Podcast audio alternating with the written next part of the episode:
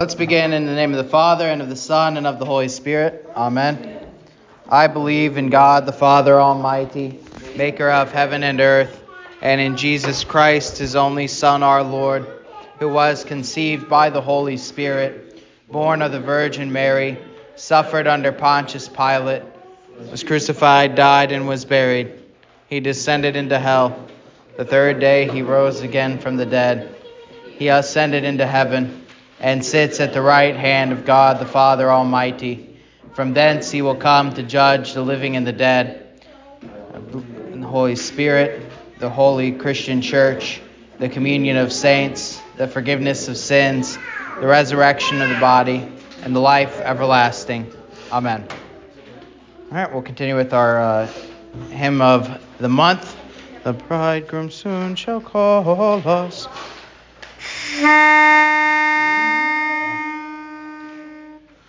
The bridegroom soon shall call us, come to the wedding feast. May slumber not befall all us, nor watchfulness decrease. May all our lamps be burning with oil enough and more that we with him returning may find an open door.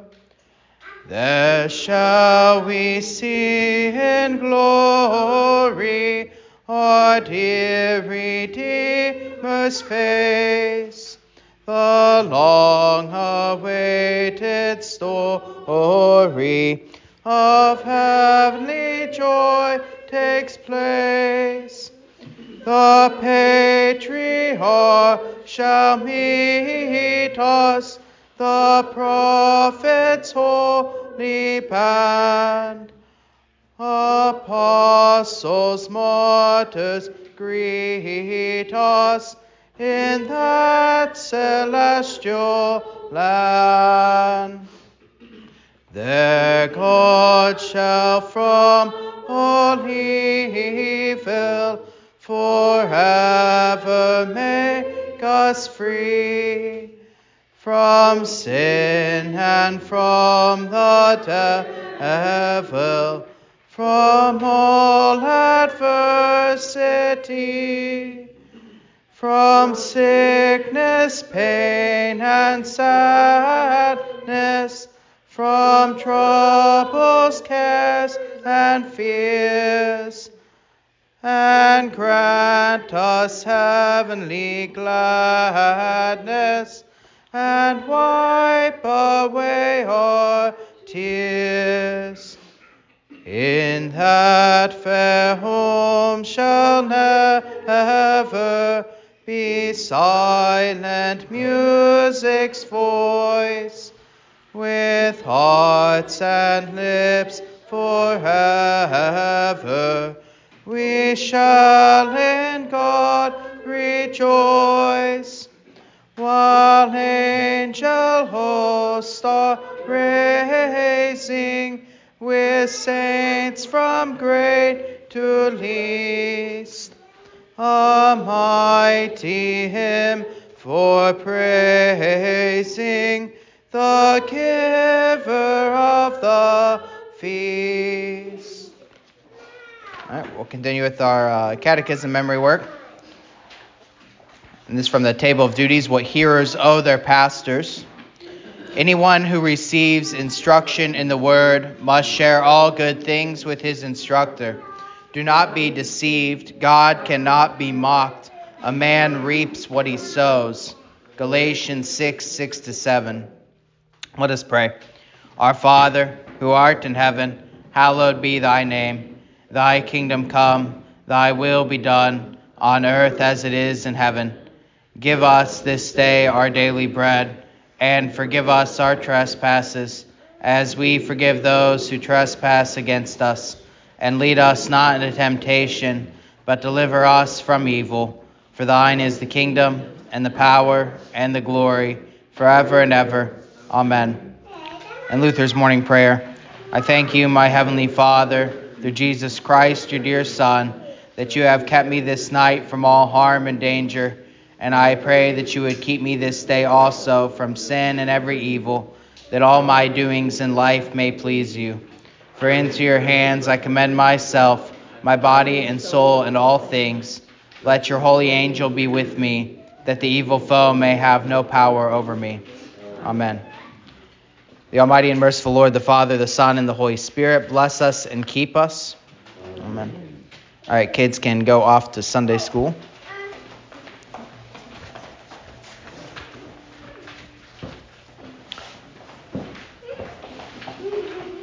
Um, on the uh, hymn of the month, we'll look really briefly at stanza at stanza three. There God shall from all evil forever make us free from sin and from the devil, from all adversity, from sickness, pain, and sadness, from troubles, cares, and fears, and grant us heavenly gladness and wipe away our tears. So I, I just want to reiterate something that I've been saying the past couple weeks here, um, that when it comes to end the end times is an end times hymn. The bridegroom soon shall call us. That this is not a reason for sadness right? This is not a reason for, for fear for the Christian. The end times, the return of Jesus Christ, um, while it will be a fearful time in one sense, right? There will be uh, thunder and uh, there will be great fear and great death, right? Um, for the Christian, this is a time of hope, right? Um, it is through that coming again of Jesus Christ, through that final judgment, that God shall from all evil forever make us free from sin and from the devil, from all adversity, right? We have nothing to fear of Christ coming back when we await him in faith. And um, so we should talk about the end times more. We should sing about the end times more.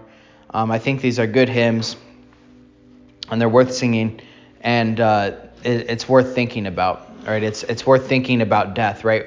I think a lot of it's interesting. Our, I mean, our society. Um, I don't know if you're. This is more of a side note, but if you're at all familiar with the idea of transhumanism, it's a pretty popular idea in academia today, and not just in academia, but really in pop culture, that uh, we should at one point be able to upload our consciences, our uh, our uh, consciousness to some sort of computer, right, and live forever, right? This is, um, in some sense, the end, the eschatology, the study of the last things for the world, is that the world thinks that we'll be able to live forever, um, and th- this takes shape in a number of different ways. I mean, some people literally think we'll just all be eventually become robots and upload our consciousness to our robots and get rid of these bodies, right? But um, there's other types of kind of transhumanistic, right? Which means transhumanist is like to be above a human, right? Um, which, according to the Bible, humans are the crown of creation, right? Mm. Well, there's, uh, you know, I'm kind of, you guys know me, I'm kind of into like health and, and fitness stuff.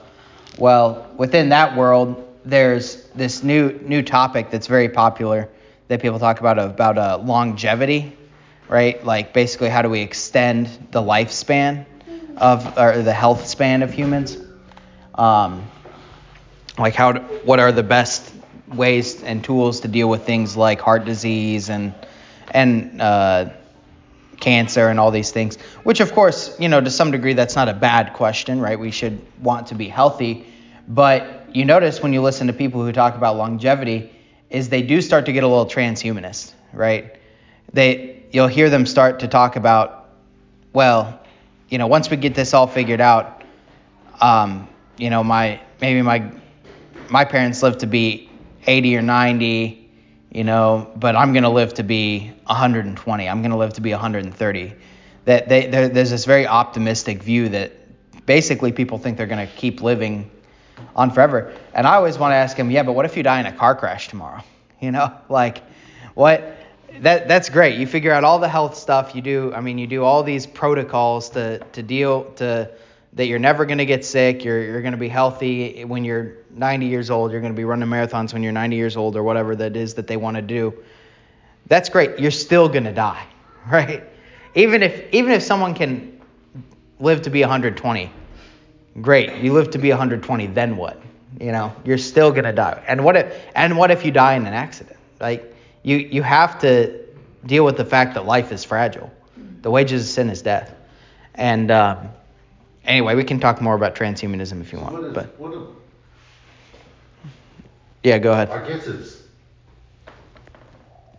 fear, fear of not continuing on or something. Yeah, I think it's ultimately idolatry of the of the self. It's pride. It's sinful human pride. Is that um, we don't want to admit that there is a God who punishes sin, and that the punishment of that sin in, in human life is death, right? And we all have to deal with that. And um, there's a couple different ways to deal with that. One is by pride and trying to push it as far back as possible, right? And try and it's kind of like it, it's very analogous to like Jonah trying to hide by going to the bottom of a ship and headed to Tar- heading to Tarshish, right? It's like I don't want to deal with this thing that God told me I need to deal with, and so I'm just going to pretend like he doesn't exist and like he can't see me. Right? And it just is, when you read it, it's ridiculous. right? It's so obvious. But that doesn't stop people from doing it. Right? Plenty of people live their lives trying to hide from truth. Right? And this is especially easy today. Like, and if you work a nine to five job, let's just say, and you you know basically stay busy at work you know doing whatever you do. And then you you come home you eat dinner you watch a couple hours of netflix you take some drugs to help you sleep and then you go to bed and you wake up and do it the next day. You don't have to think a lot about life right? You don't have to think a lot about like the meaning of life or or death or whatever. You can basically by entertainment like by the by entertainment media and by drugs you you can just avoid thinking about a lot right? Uh, and a lot of people live this way. And uh, you know even at work people have headphones in and they you know pe- people rarely sit in silence nowadays. There's always some sort of talking music something, right? Which I mean, yeah, um, and and especially outside silence, right? People are anyway. There's like that. People are rarely outside in nature anymore, and this. I don't know how we got here from the bridegroom soon will call us, but people rarely sit outside in nature anymore, and and and in silence. That basically what I'm saying is I think people are out of touch with reality. A lot of people are. They're just out of touch with reality. It's like constant media consumption and constant lack of nature. And um, I heard someone talking about this recently, and they said like, if you ask, you know, your average American about like whatever thing that they're into, they can tell you 20 different brands of whatever consumer product that they're, you know, is is whatever they're into um, but they can't tell you the difference between an oak leaf and a maple leaf, mm. right? And what that shows is that this isn't just some sort of environmental thing. What that shows is that people are out of touch with reality, right? They care about trivial things, not about real things, right? And um, one good litmus test for this is like, what are you going to care about on your deathbed, right? when you do eventually come to the point of death. Like, who are you going to want to see and what are you going to want to talk about? You're probably not going to want to talk about the numbers in your bank account or about like the new Netflix show that you just discovered, right? That's not what you. That's not what matters. So, um,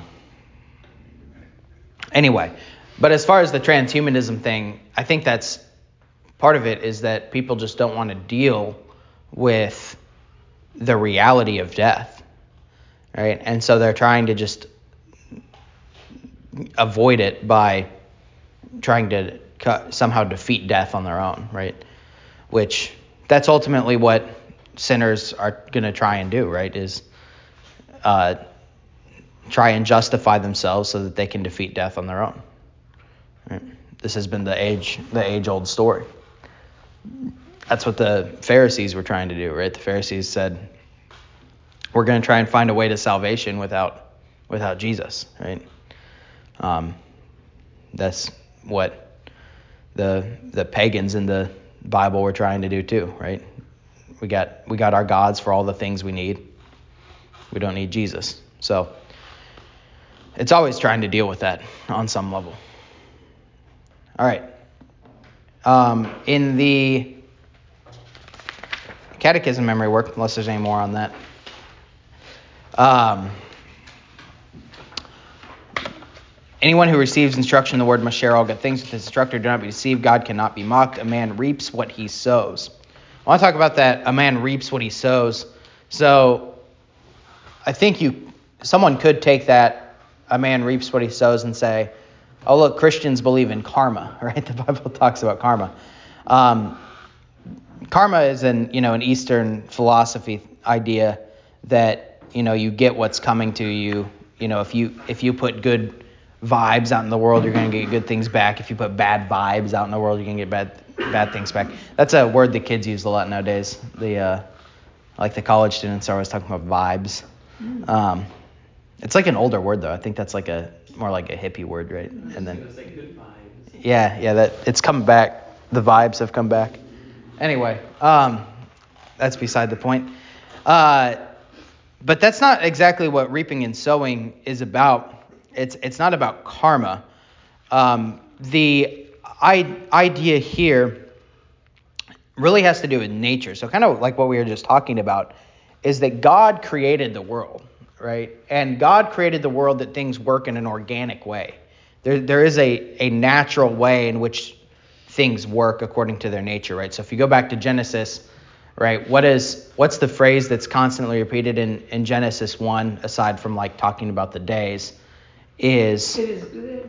Yeah, well, and it, and it was good. There's a, it's actually, it's kind of a poem, so there's a lot of repetition. But one of the repeated phrases in Genesis 1 is um, that they will produce according to their kind, mm-hmm. right? So the trees are going to reproduce trees, right? The trees aren't going to create foxes. The trees are going to create more trees, right?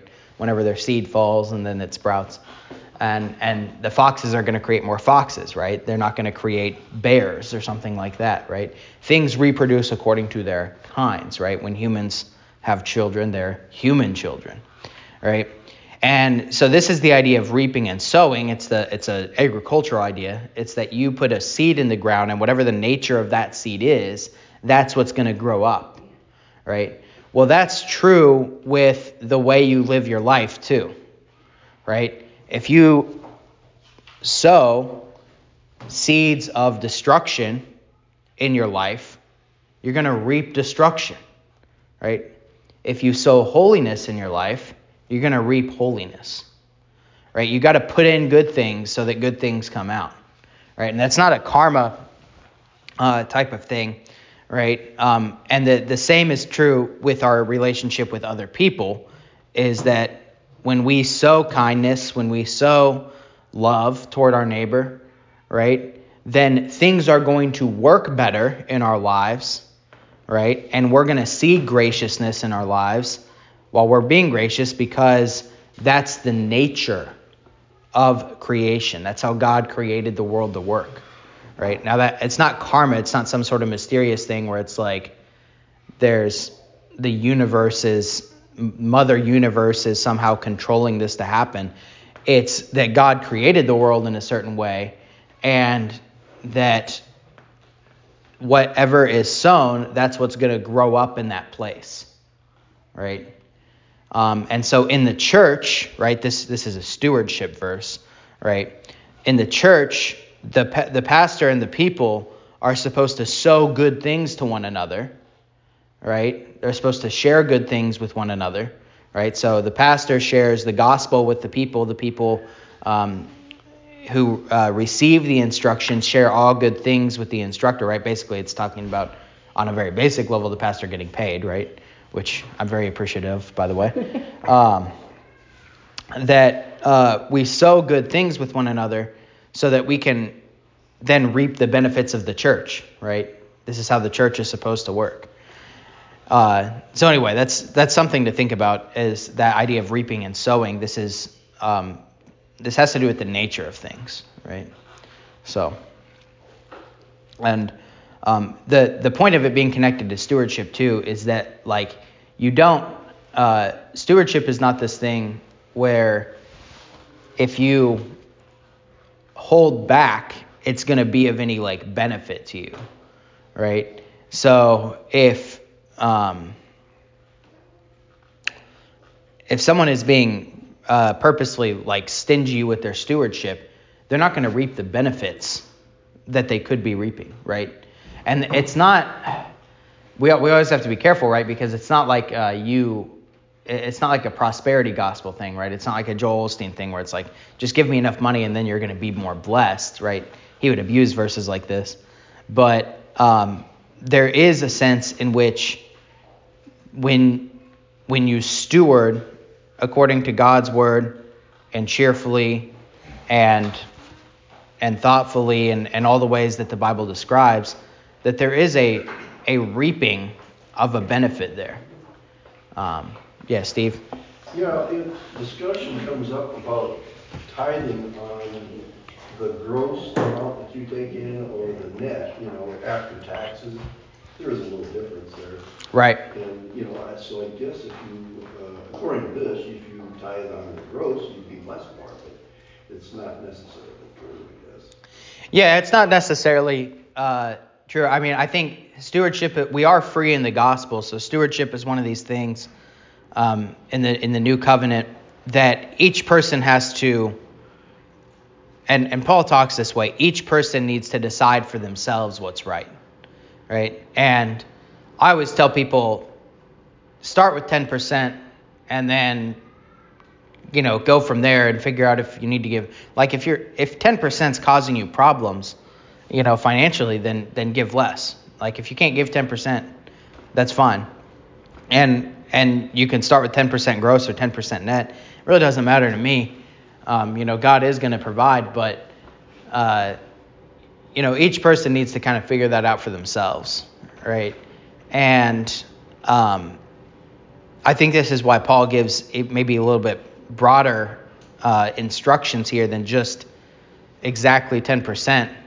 And this is the beauty of the New Testament is that there can be we can we can broaden it out from this kind of legalistic principle to more broad principles.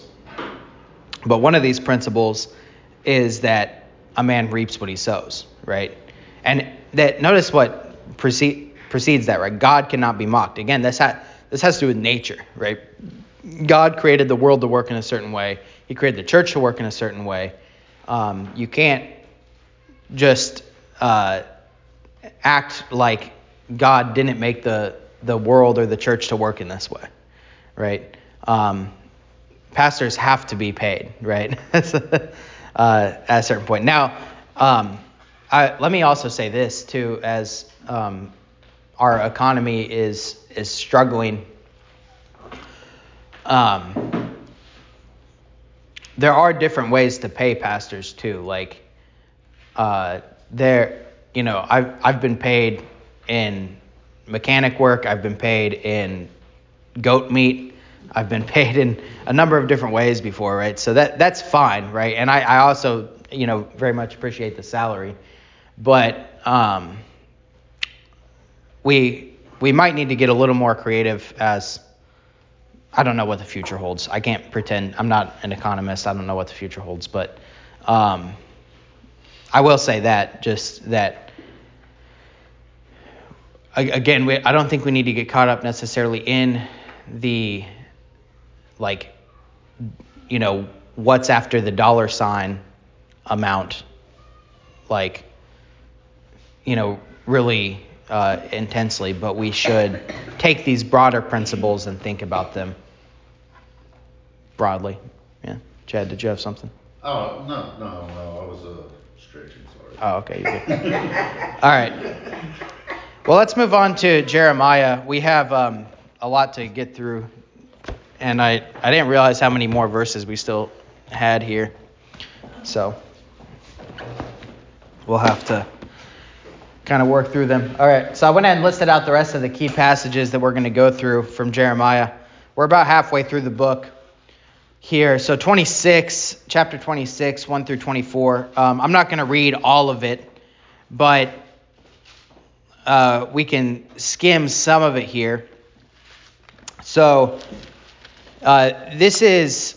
Uh, ha- I, I mentioned whenever we started talking about Jeremiah that one of the things that happens in Jeremiah is that he himself is persecuted and writes about it, right? So it's um, a very personal book in that way, and we and we also see the the downfall of Judah in the life of Jeremiah. Okay, so basically what's happening here is that uh, Jeremiah is uh, speaking in front of the people, and uh, this is at the beginning of the reign of Jehoiakim, the son of Josiah, king of Judah, Judah and uh, he stands in the court of the Lord's house. So he's speaking basically to, to the king and to the government, right? And he starts preaching the law, right, to these kings. And the priests and the prophets and all the people, this is verse 7, heard Jeremiah speaking these words in the house of the Lord. Now it happened when Jeremiah had made an end of the speaking of all the Lord had commanded him to speak to the people, the priests and the prophets and all the people seized him, saying, You will surely die. Right? So, and another thing we have going on here is to go back to the last, one of the last things we talked about is the wickedness of the leadership of Judah. Right? So it's not just the king, but also the priest and the pro- the other priest and the other prophets who are persecuting Jeremiah here. You will surely die. Why have you prophesied in the name of the Lord, saying, This house shall be like Shiloh, and the city shall be desolate without an inhabitant? And all the people were gathered against Jeremiah in the house of the Lord. Okay. Now when, Jer- when the now when the princes of Judah heard these things, they came up from the king's house to the house of the Lord and sat down in the entry of the new gate in the Lord's house. And the priests and the prophets spoke to the princes and all the people, saying, This man deserves to die. Um, this should sound very familiar. What does this sound like? This sounds like the fair. The, it sounds like the Sanhedrin going to the Roman government and saying this man deserves to die, right? Uh, it's a, it's uh, very messianic in that sense. Um, then Jeremiah spoke to the princes and all the people, saying, The Lord sent me to prophesy against this house and against the city. Now, therefore, amend your ways and your doings. And Jeremiah, um, he's very courageous, right? He's very courageous here. And that he's got the other the priests and the prophets telling the government, hey, this man deserves to die. And Jeremiah said, Oh, I'm glad you're here too. You need to also amend your ways. right? Um, oh, that's great. Okay. Um, as for me, this is verse 14. Here I am, I'm in your hand. Do with me as seems good and proper to you. But know for certain that if you put me to death, you will surely bring innocent blood on yourselves, on the city, on its inhabitants. For the truly the Lord has sent me to speak against uh, to you to speak all these words in your hearing. Um, and so then the people, this is very interesting. The princes and all the people said to the priests and prophets, and here's another uh, theme we have here. Well, let me read it first. This is verse 16. This man does not deserve to die, for he has spoken to us in the name of the Lord our God. So the people all of a sudden change their t- tune, right? And one of the things you can see there, uh, a couple things, is first of all, the, the word of the Lord is powerful, right? Um, it, it would have been easy for Jeremiah to say, oh, so I'm sorry, I didn't mean it, right? Um, whenever whenever the princes came and he was about to be put to death. But instead he he continued to speak the word of the Lord, but they responded to it. Right? The word of the Lord is powerful. It can bring repentance. And um I mean I mentioned Jonah earlier, right? Like what does Jonah do? Jonah goes into the city of Nineveh and shouts a two sentence sermon, and where ba- barely anyone could hear him, and, he, and the whole city comes to repentance, right? The word of the Lord is powerful. The second thing you can see here is that um, people are fickle, right? Um, pe- people will, and the priests and the prophets, right, and and the kings, they they're constantly going back and forth on what they believe, right, and and who they're going to listen to, and it's not that it's not real repentance whenever they turn back to the Lord. I mean, I think it is in a sense real repentance, but it's important to recognize this in other people and also in ourselves that we're not as strong as we think we are. Like we're we're liable to say one thing on Sunday morning and then possibly change our tune the next the next day, right? And I, I mean, I've caught myself doing this before, right? I've caught myself like, you know, have a really good devotion in the morning or whatever, and kind of be, I, I use this phrase somewhat jokingly, but you know, kind of be like on fire for Jesus for the day, right? And then mid afternoon, I catch myself in some stupid sin, you know? Um, who hasn't that happened to? And and this is how people are, right? People are fickle, uh, and that that's part of the nature of sin. And so we need to recognize that, and and and what we recognize in that is that we constantly need God's word, right? We constantly need His forgiveness. We constantly need His uh, word to help us and motivate us and encourage us and strengthen us, right? Um, all right. So I'm gonna let me see. Is there anything else I wanted to talk about there? All right. Well, we'll um.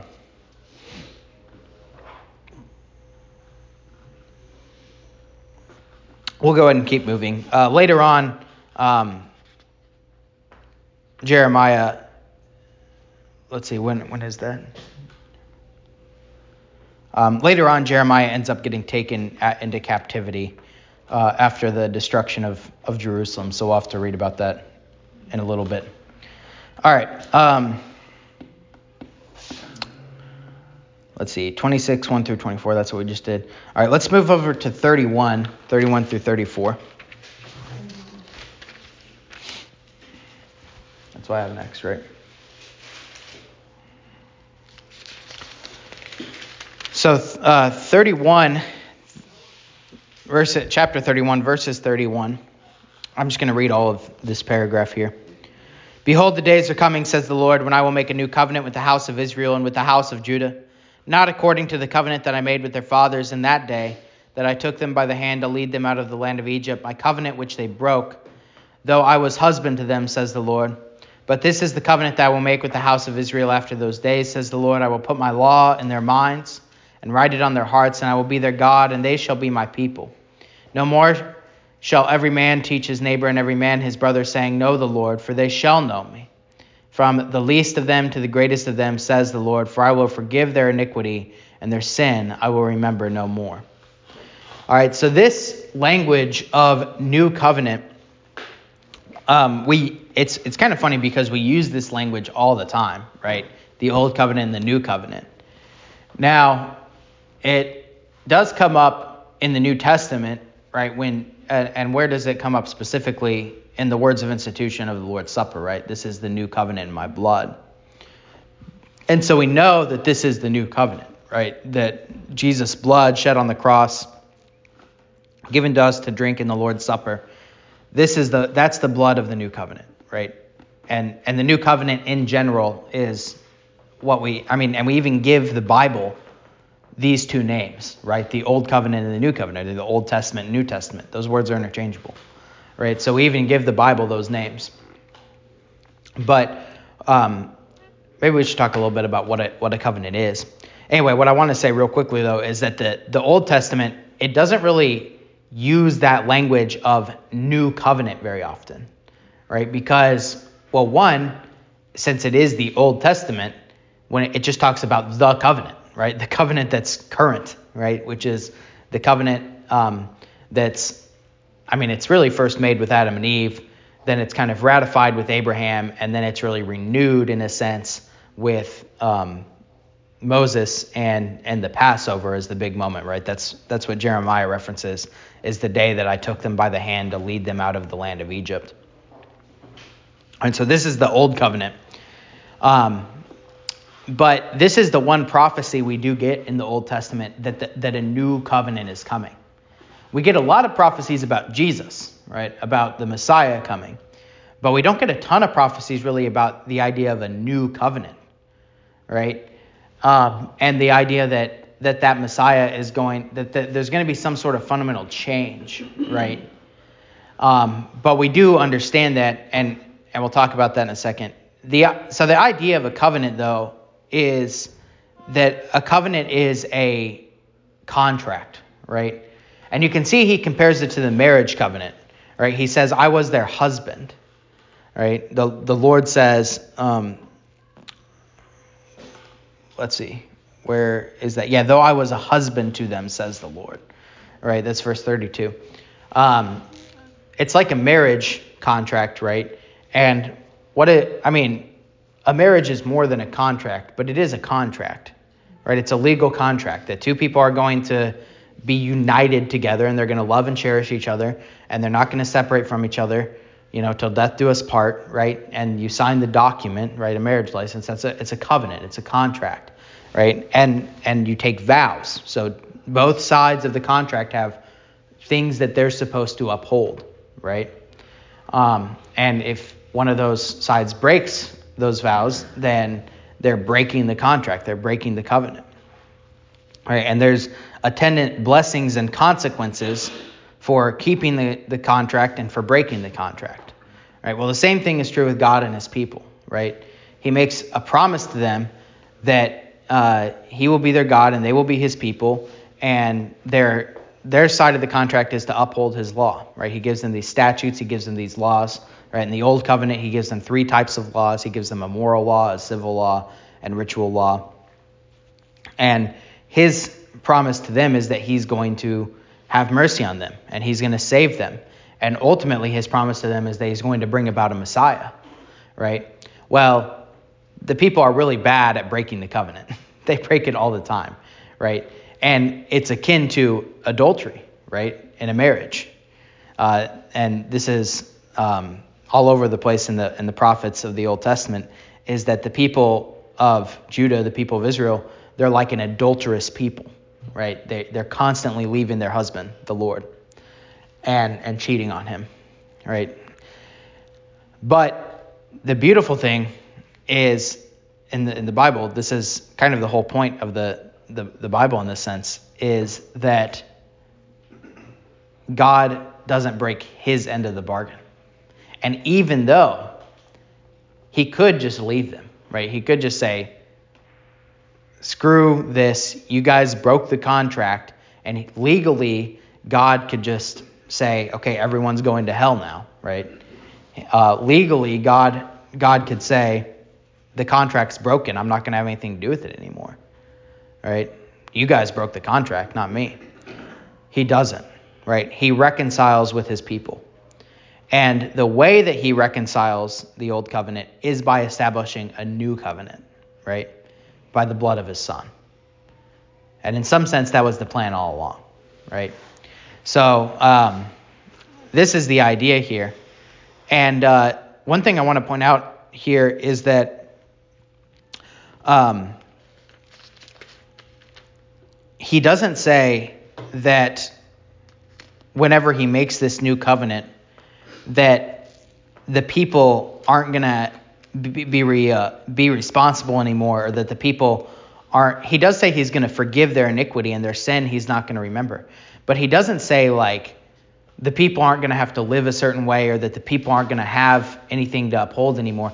I think this is a, a mistake that can be made with the gospel is like, oh, God brought the new covenant and we have forgiveness by the blood of Christ. So now the new covenant is basically God forgives us and we don't do anything. That's not what he says here. What does he say?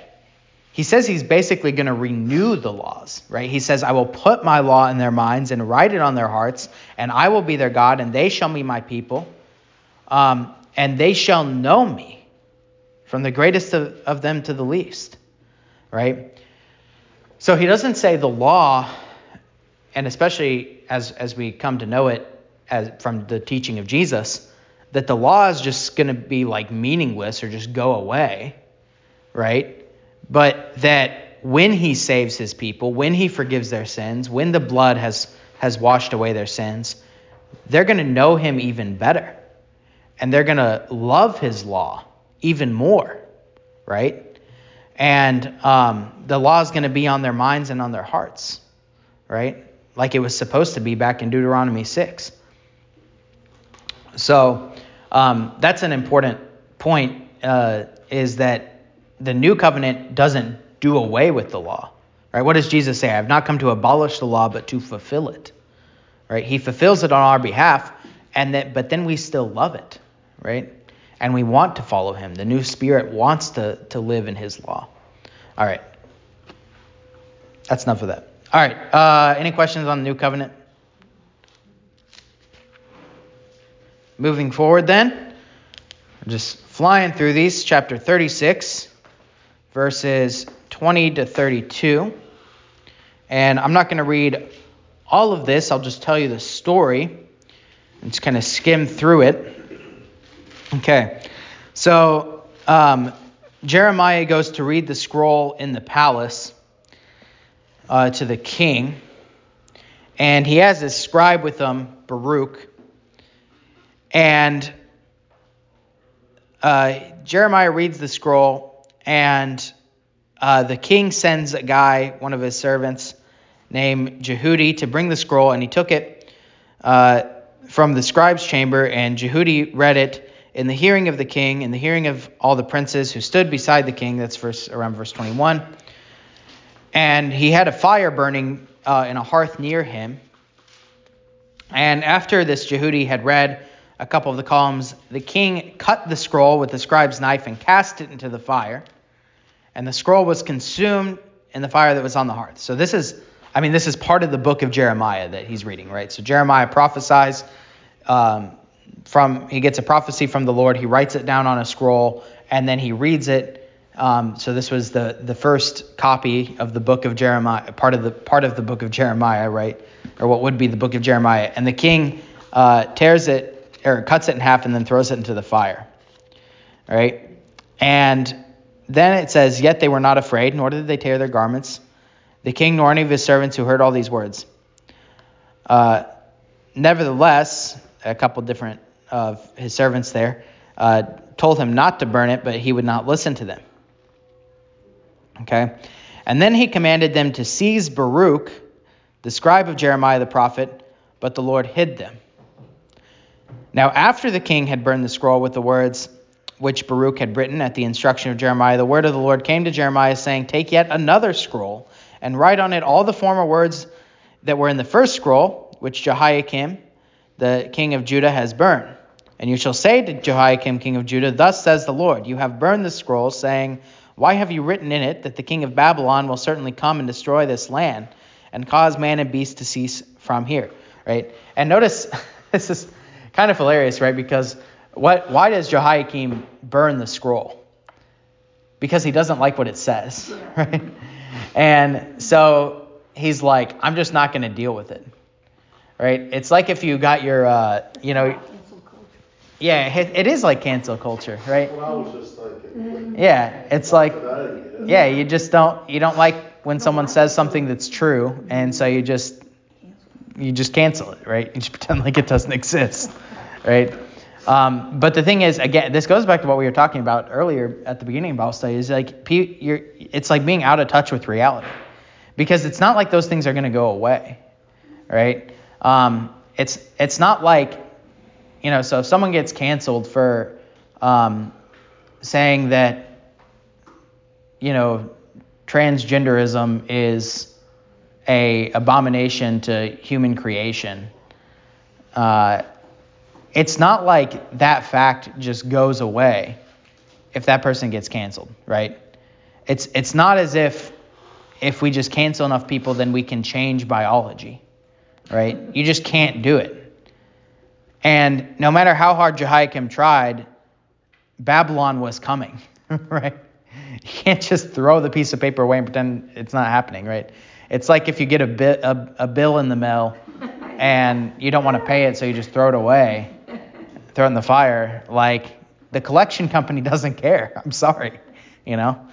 Um, so anyway, it's kind of funny, but that so this is the point, right? So the Lord um, tells Jeremiah to rewrite it, and then to go and take it back to Jehoiakim, and um, the, and give this prophecy to Jehoiakim. So back at verse 30. He shall have no one to sit on the throne of David, and his dead body shall be cast to the heat of the day and to the frost of the night. I will punish him, his family, and his servants of their, for their iniquity, and I will bring on them the inhabitants of Jerusalem and on the men of Judah all the doom that I have pronounced against them, that, but they did not heed. Then Jeremiah took another scroll and gave it to Baruch the scribe, the son of Neriah, who wrote on it at the instruction of Jeremiah all the words of the book of Jehoiakim, the uh, which Jehoiakim the king of Judah had burned with fire, and besides, there were added to them many similar words. Okay, and um, the point here is so notice that last line that not only did he rewrite the scroll, and this time it survived, but he actually added words of the Lord to it. And the point here is that the word of the Lord wins. Right? You can't get rid of the word of the Lord. The word of the Lord is powerful and the word of the Lord wins. And that's one of the themes in the book of Jeremiah, right? Is that the enacted word is efficacious. The word that Jeremiah brings, the word that the Lord gives, it does what it says, right? And what the Lord says does happen, it does come true. And um, that goes for both the punishment of the law, right? Like Jehoiakim had to experience. It also goes for the things he says, like we were talking about about the new covenant, that God will forgive the sins of his people.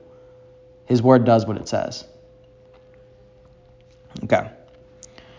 Um,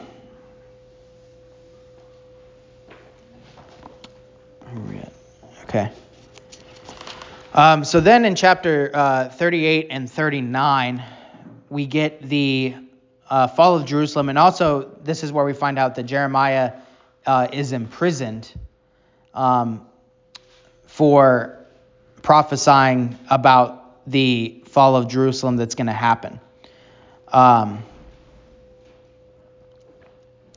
so that that uh, you can read in chapter 38 about Jeremiah's imprisonment if you want. I'm going to go ahead and jump over to 39, uh, verses 1 through 10. This is the first. So, like I, if you remember what I said about Jeremiah, is that Jeremiah is a collection of writings. It's not um, one solid prophecy from beginning to end. And so there's not a clear timeline in Jeremiah.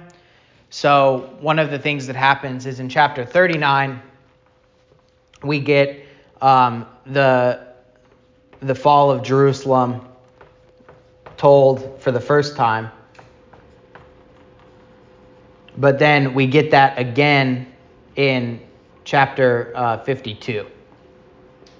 And it's the same event, but he tells it two different ways. Right? It's, it's very similar to like the book of Revelation. The book of Revelation, John tells about the coming of Jesus Christ multiple times in multiple ways throughout the entire book. Right? Um, it's so it's a kind of a layered approach rather than a uh, linear approach, if that makes sense. Okay.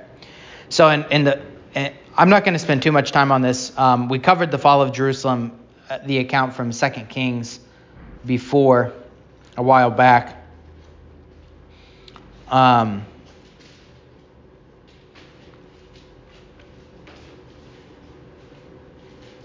I'll just start at verse 5 and read. But the cap. Oh, never mind. I will stop there. All right. Um, I mean, y'all know about the the, the Babylonian cap, captivity of Jerusalem. Um, you can read chapter 38 and 39 if you want, and then we'll uh, we'll pick back up around around here next time. All right. Let's end in a word prayer. Any final questions, comments about Jeremiah? so far. Is, is the Babylon, is this the Babylonian captivity that they're going Yes. to that is? Yes. Where the, the Talmud comes from? Yeah, I mean that's centuries later. Okay, so this is not that same, No, that that's uh, cause that the Babylonian Talmud is like uh 300 something AD. This is like um 600 BC or something like that. oh, okay. Or I gotta double check the dates on that. But when is the the Babylonian captivity? Do you, does anyone have that sheet? Don't worry about it. We'll I'll look at it next time. It's like 640 BC or something. 586 BC. 586 I was 100 years off.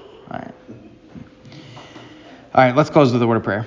Dear Heavenly Father, we thank you for this day. We pray that you'd bless our worship today in spirit and in truth, and we pray that you would uh, continue to keep the promise of the new covenant in your blood before our eyes. We pray this through your Son, Jesus Christ our Lord, who lives and reigns with you in the Holy Spirit, one God, now and forever. Amen. Inside Edition had a, a segment on Oh, yeah? uh, either Thursday or Friday, and apparently there's three states in the United States who have legalized covenant marriage. Louisiana was one and a couple of others, but Hmm. Does that mean covenant? they was talking about the covenant, like they, they, it's not that easy to get a if you have a covenant marriage. Yeah, I heard that the other day. Yeah.